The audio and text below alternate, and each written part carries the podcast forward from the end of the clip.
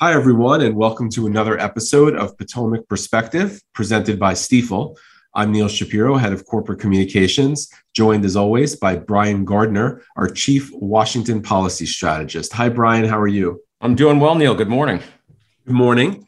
Um, lots to talk about, Brian. Even though it's um, it's summer is traditionally a little slow in Washington, there does seem to be a bunch of stuff heating up, and a lot of it does center around China. So I thought maybe we would start there, um, if that's okay. Absolutely. You know, there was a lot of talk this week. I think people had sort of forgotten a little bit about um, this piece of uh, legislation working its way through Congress on uh, compet- economic competition with China. But there was some talk that Intel could potentially hold off construction on this new semiconductor plant they're planning in Ohio um, because of uncertainty over this bill and whether it gets passed. Maybe you can give us an update on where things are with this piece of legislation. Sure. So, um, you know, we, we are in a bit of a holding pattern because it is the summer and there have been other issues uh, occupying uh, Washington's attention. Uh, the January 6 hearings, uh, the, the, Supreme Court cases that came out last week. Um, but behind the scenes is this China bill, China competition bill. Um, the House passed its version um, back a couple months ago. The Senate passed its version a year ago. And so negotiations have been ongoing to reconcile uh, the two the two versions. Um, I would say they're going. The negotiations have been continuing at a uh, at a deliberate pace. Um, in golf terms, when we say somebody is playing deliberately, it's a nice way of saying they're playing slowly. Um, so deliberate. Um, but there could be a bill ready by late July. Uh, Republicans continue to be wary of passing this China bill. They're wary that uh, that this kind of opens the door or or makes it easier for Democrats to to pass Build Back Better 2.0. Um, at least they wouldn't want to they wouldn't want to join in, and their bipartisan feelings would probably dissipate if Build Back Better 2.0 uh, went ahead. So that that that that's another factor that's kind of slowing down these negotiations. Uh, Republicans um, are just in a kind of a wait and see mode about um, what happens next. Yeah, it seems like maybe um, they're moving a little too slow for some people. I know the Commerce Secretary, Gina Raimondo, has been on a little bit of a PR push trying to get Congress to move on this. She's sort of set this artificial deadline of Labor Day, saying if we don't have an agreement by Labor Day, American chip manufacturers could be looking to expand outside of this country. Um, are, are there any pieces of the bill where you feel like there are agreements in place?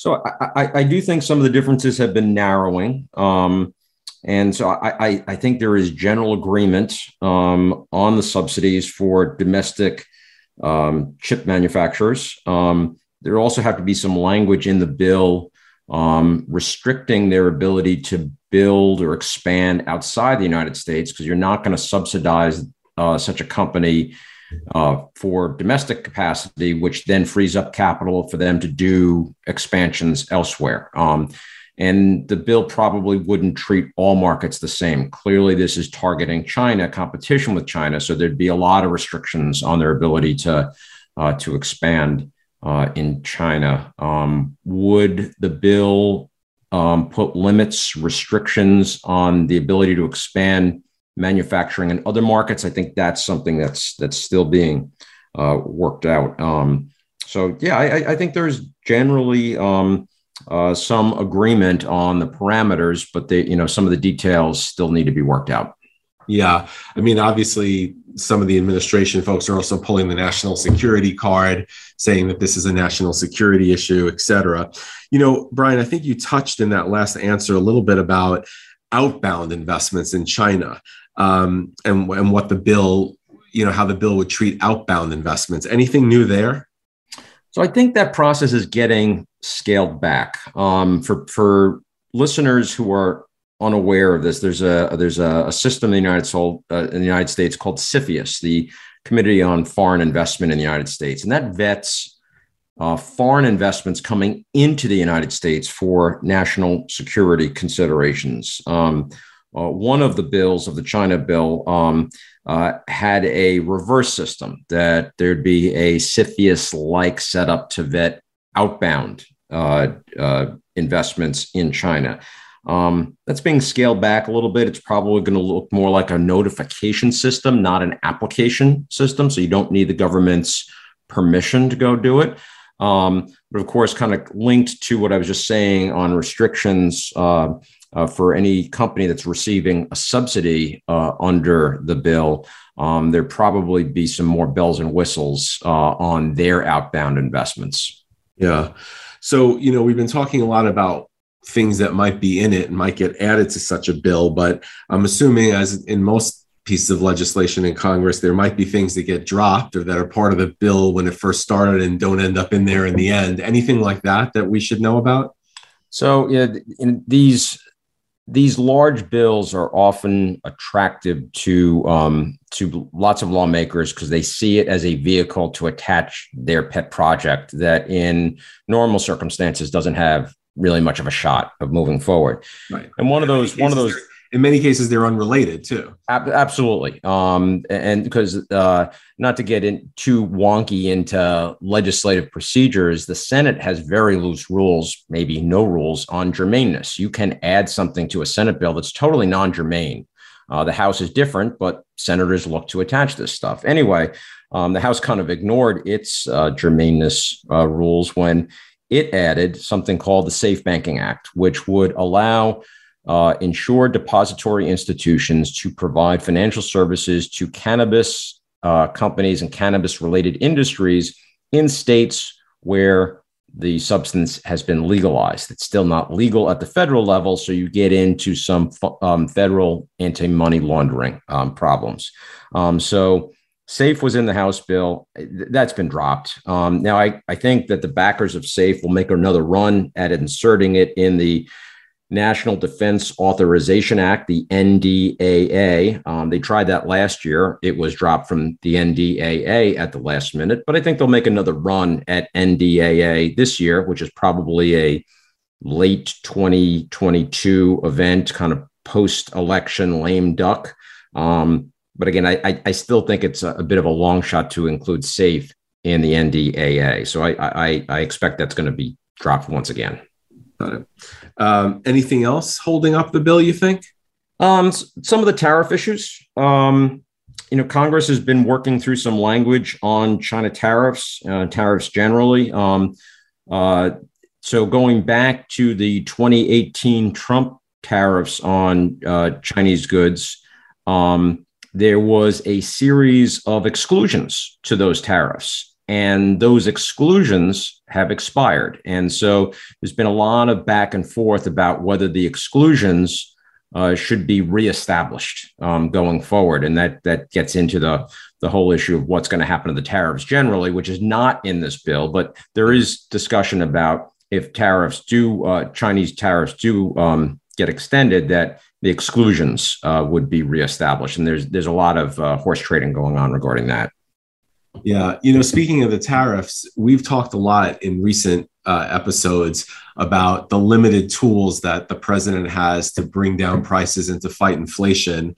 The China tariffs are one thing that still he has not pulled that lever. Um, I know that you know, former Treasury Secretary Larry Summers was on the Sunday morning shows um, in the last week or so basically saying that that could be something that the president should do to bring down prices. Um, what what are you hearing on that? Do you, do you think that the tariffs will be extended, or do you think they will be repealed because the president really does need to be pushing these buttons on inflation?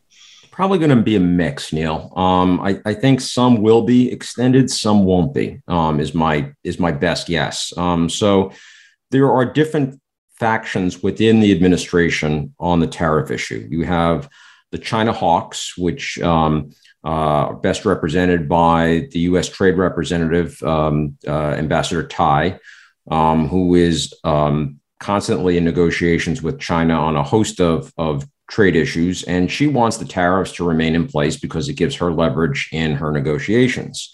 Um, and there are a number of uh, China hawks within Democratic circles up on Capitol Hill, Majority Leader Chuck Schumer. Um, I would put in that camp. I would think he would definitely want to keep the, uh, the, the, the China tariffs in place, especially going into the midterm elections. Then there, then there's the um, the the inflation wing, the anti-inflation wing, the economist wing, um, represented by Secretary of the Treasury Yellen, uh, who believes that the tariffs add to inflation, and she would like to reduce, repeal, restrict them to provide some relief on inflation. So both sides um, and and other factions have made their pitches to the president. It's kind of in the ball's in his camp now, in his mm-hmm. in his court, I should say. Um, so it's up to him to decide uh, what's next. I doubt he's going to end all the tariffs because I think politically it's a it's a very tough thing to do for the some of the reasons I just alluded to. So I think he probably looks for a way to ease tariffs on consumer goods, on the end product um, that's being imported into the United States. Um, those are the, and I'm thinking of, of items that go directly to the consumer. That's where you probably, the consumer would see the most benefit from a reduction in tariffs. Um, other tariffs um, on, in, um, on inputs for other goods um, and maybe on other items that are less inflation sensitive. Um, I could see those staying in place. So I, I think he's going to try and have it both ways. I think he's going to try and satisfy both camps. Um, but um, the inflation picture is tough for him. Um, the the uh, the foreign policy aspect, the looking tough on China, is tough for him. He's not in a uh, he's not in an enviable position when it comes to to making a decision on on the the future of the tariffs.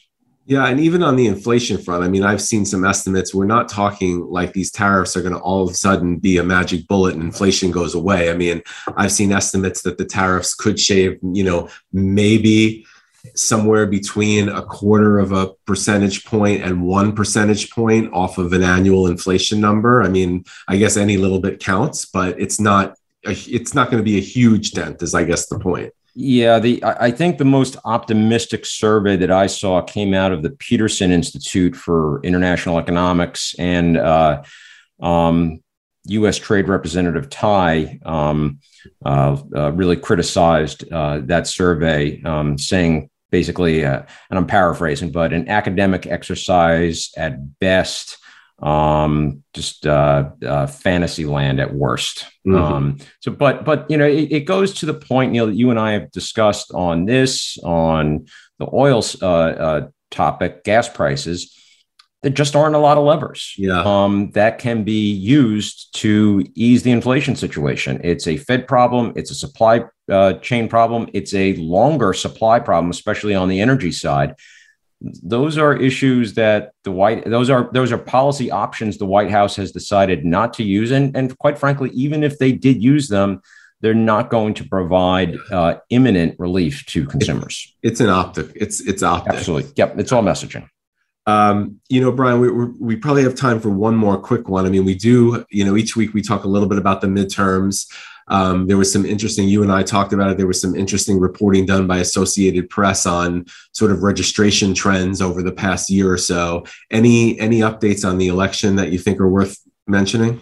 Yeah, so you know, as, as, you and I are talking, it's uh, Tuesday, the, the 28th, and there are some more primaries ongoing, um, including in Colorado today um, for an interesting seat, um, for the Senate seat that's held by Democratic Senator Michael Bennet. And, you know, at the beginning of the cycle, I think most people would say Bennet's probably pretty safe. If the if the environment turns against Democrats, maybe Bennet could be at risk. Um, it's that race, depending on who Republicans nominate, could be getting onto the radar. Um, there's a there's a more moderate candidate in the uh, seeking the Republican nomination. Um, he's been leading in the polls, but uh, Democrats have gone out and spent a fair amount of money to bolster his opponent, who would be less electable in the general election. Um, mm-hmm. It's kind of playing with fire. Um, it's it's a risky strategy if it backfires. Um, but certainly, if, if the if the moderate candidate wins, um, uh, the you know, but the given the national mood, um, and given these um, these trends in voter registration. Um, it was interesting. Just be, uh, I mentioned Colorado because one of the voters that was interviewed in the Associated Press article is from a suburban town in Colorado outside of Denver, and um, basically saying, you know, on a on a lot of cultural issues that Democrats have moved too far left for kind of typical suburban voters that had bolstered yeah. Democrats in the last couple of cycles. Yeah, they become more concerned about that. And that puts the races like Colorado, that should be a, a safe Democratic seat, it, it puts it potentially in play um, and uh, gives Republicans another option, another pathway to a Senate majority.